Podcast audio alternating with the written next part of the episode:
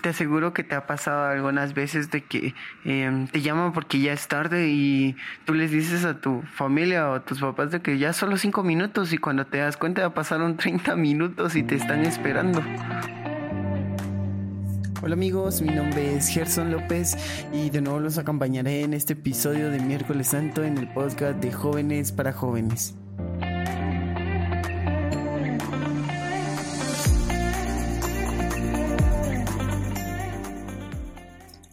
En este episodio vamos a hablar sobre algunas cosas importantes. Ya me he dado cuenta que digo demasiado la palabra importantes, pero se debe a que en esta Semana Santa todo, pero literalmente todo es importante. Por ello vamos a hablar sobre un tema que muchos de nosotros desconocemos y por el cual eh, pues me he puesto también a investigar, pero eh, creo que es necesario también explicárselo a los jóvenes para que vayan entendiendo un poco también acerca sobre el Evangelio de hoy. Y como sabemos, el Evangelio de hoy em, nos habla de ese proceso de Judas que ofrece a Jesucristo por 30 monedas, pero se me hace pues... Eh, interesante hablar sobre este tema que es sobre el arrepentimiento y sobre el remordimiento, pero para ello vamos a hablar primero sobre la conciencia y sobre el sentido del pecado. Eso es algo que muchos de nosotros desconocemos. Para hablar de ello, eh, es necesario explicar que lo que voy a decir no son palabras mías, sino son eh, palabras pues del doctor Miguel Ángel Fuentes, eh, es sobre la conciencia, sobre el sentido del pecado, lo, pueden encontrar en catholic.net. Y vamos a hablar sobre algunas cosas que creo que son eh, eh, importantes resaltar para que entendamos el proceso también del perdón y del proceso que vive Judas y que vive Pedro en cierta medida. Para ello vamos a hablar primero sobre la conciencia y para ello la debemos de, de pues explicar qué es la conciencia y para ello me voy a basar en algo que, que pues está en el Concilio Vaticano II eh, y dice así.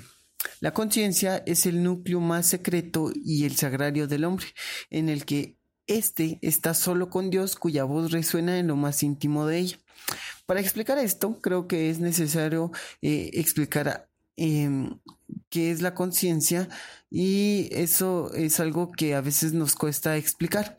¿Por qué? Porque la conciencia al final eh, es una forma en la que nosotros pues eh, comenzamos a percibir la realidad, si realmente lo que vamos a hacer, lo que estamos haciendo o lo que hicimos está bien o está mal. Sin embargo, esto tiende a ser eh, un tanto relativo cuando no eh, se entiende que al final la ley moral proviene de Dios. ¿Por qué hablo sobre esto de relativo? Porque cuando el hombre carece de Dios, entonces muchas veces no entiende la realidad, entonces no sabe qué está bien y qué está mal. Por ello es que tenemos que entender que hay diferentes tipos de conciencia. Eh, la primera es la conciencia antecedente. Esta conciencia pues se basa en, en antes del acto. ¿Esto qué quiere decir? Esto quiere decir que nosotros nos ponemos a pensar si realmente lo que estamos haciendo está bien o está mal. Después está la conciencia concomitante, en el momento en que nosotros estamos haciendo esa acción y si sabemos que está bien o si está mal. Después tenemos la conciencia consciente. Esto es la que sigue después del acto. Es decir, nosotros nos ponemos a pensar y decimos, bueno, esto que hice está mal o esto que hice está bien. Para ello, eh, y para entender todo este tipo de cuestiones, creo que es necesario hablar también del sentido del pecado y el sentido de la realidad, que van pues entrelazados.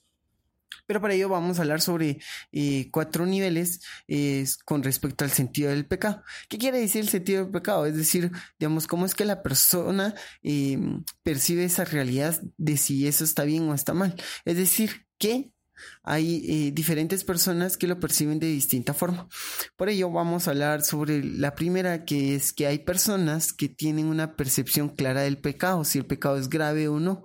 Y estas personas suelen tener muy claro esa, eh, esa percepción y saber si el pecado que, ellos cometieron, pues eh, si es un pecado venial o, un pecado de omisión, entre otras cosas.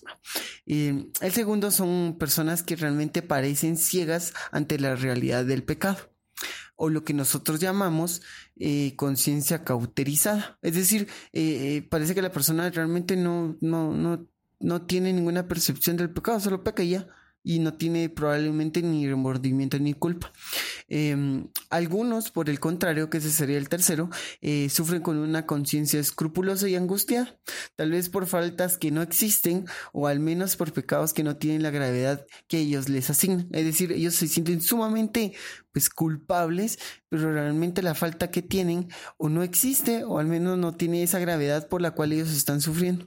La cuarta, que es finalmente em, estos que tienen lo que se llama una conciencia farisaica, que se turba ante actos objetivamente insignificantes, pero se hacen los ciegos ante sus propios grandes crímenes. En pocas palabras, son personas que se fijan en los pecados de los otros, pero cuando se tratan de los suyos, pues se hacen los ciegos. También algo que es sumamente importante es que tenemos que hablar sobre la conciencia biológica. La conciencia biológica es una conciencia a nivel fisiológico. Esto se habla porque eh, muchas veces eh, nuestro cuerpo reacciona a determinadas acciones que nosotros tomamos, ya que van en contra de nuestro propio cuerpo. ¿Esto qué quiere decir? Por ejemplo, eh, muchos pueden sufrir de una depresión biológica o también pueden sufrir de algunos daños colaterales a la hora de pues em, utilizar anticonceptivos em, a la hora de em, el aborto, entre tantas otras cosas, eh, porque vamos en contra de nuestro cuerpo, de nuestra pues naturaleza, eh, en contra de nuestra propia biología. Por ello es que se llama de conciencia biológica. Digamos, el cuerpo reacciona en cierta medida a acciones que nosotros estamos haciendo que son contraproducentes a nosotros mismos. Además, em, creo que hay dos, dos frases que me, me, me, llaman mucho la atención y que creo que debemos de hablar y de explicar porque creo que todos tal vez hemos pasado por esos momentos. La primera es del Papa Pío XII, que dice que el pecado del siglo es la pérdida del sentido del pecado. ¿Esto qué quiere decir? Que nosotros pecamos a la hora, ojo, a la hora de no tener ese sentido del pecado, al, no sentir que estamos pecando. Además, esto también se complementa con una frase que dice San Agustín. Eh, San Agustín viene y eh, no es solo una frase, sino es una eh, pues observación que hace él, una introspección en la cual él dice, mi pecado más incurable era no creerme pecador. Y esto era lo que le pasaba a San Agustín. San Agustín realmente pues tenía una conciencia cauterizada porque todo lo que él hacía para él no era pecado. Y él cuando se da cuenta, pues, eh, pues se da cuenta que su pecado más incurable era no creerse pecador. Muchas veces nosotros, pues también somos como San Agustín. Digamos, no, no nos damos cuenta que, que, somos pecado, pecadores. Y creo que ese es un, un, punto que debemos de resaltar, ya que em, en el Evangelio del día de hoy, pues deberíamos nosotros también preguntarnos si somos nosotros quienes vamos a entregar a Cristo por a través de nuestro pecado. Y creo que es importante hablar sobre este tipo de cuestiones como la conciencia, porque esto nos va a, ayudar a entender más eh, todo este proceso que vive Judas y todo este proceso que también vive Pedro. Porque lo que pasa con, con Judas es que él siente remordimiento, pero nunca llega al arrepentimiento. Y esto se debe a que él si tuvo una conciencia eh, antecedente, si tuvo una conciencia concomitante, si tuvo una conciencia consiguiente, sin embargo, nunca llegó a través de la humildad al arrepentimiento. Y es por eso que no es lo mismo el remordimiento y el arrepentimiento. ¿Por qué? Porque el remordimiento es ser conscientes de la acción, ser conscientes de que nosotros libremente hicimos lo que hicimos. Sin embargo, cuando no existe este proceso de humildad y este proceso de darnos cuenta que Dios nos ama, pues el remordimiento sigue matándonos a nosotros mismos. En el caso de Judas lo llevó al suicidio. En el caso de Pedro, que a través del arrepentimiento y la humildad, pues reconoció que él había pecado, pero que Dios aún así lo amaba. Es por ello que es sumamente importante hablar sobre este tipo de conciencias, porque entonces vamos a entender que em, la conciencia solo la puede regir Dios. ¿Por qué? Porque el hombre no sabe qué está bien y qué está mal. Por lo tanto, eh, me gustaría también concluir en, en cierto modo con, con esto.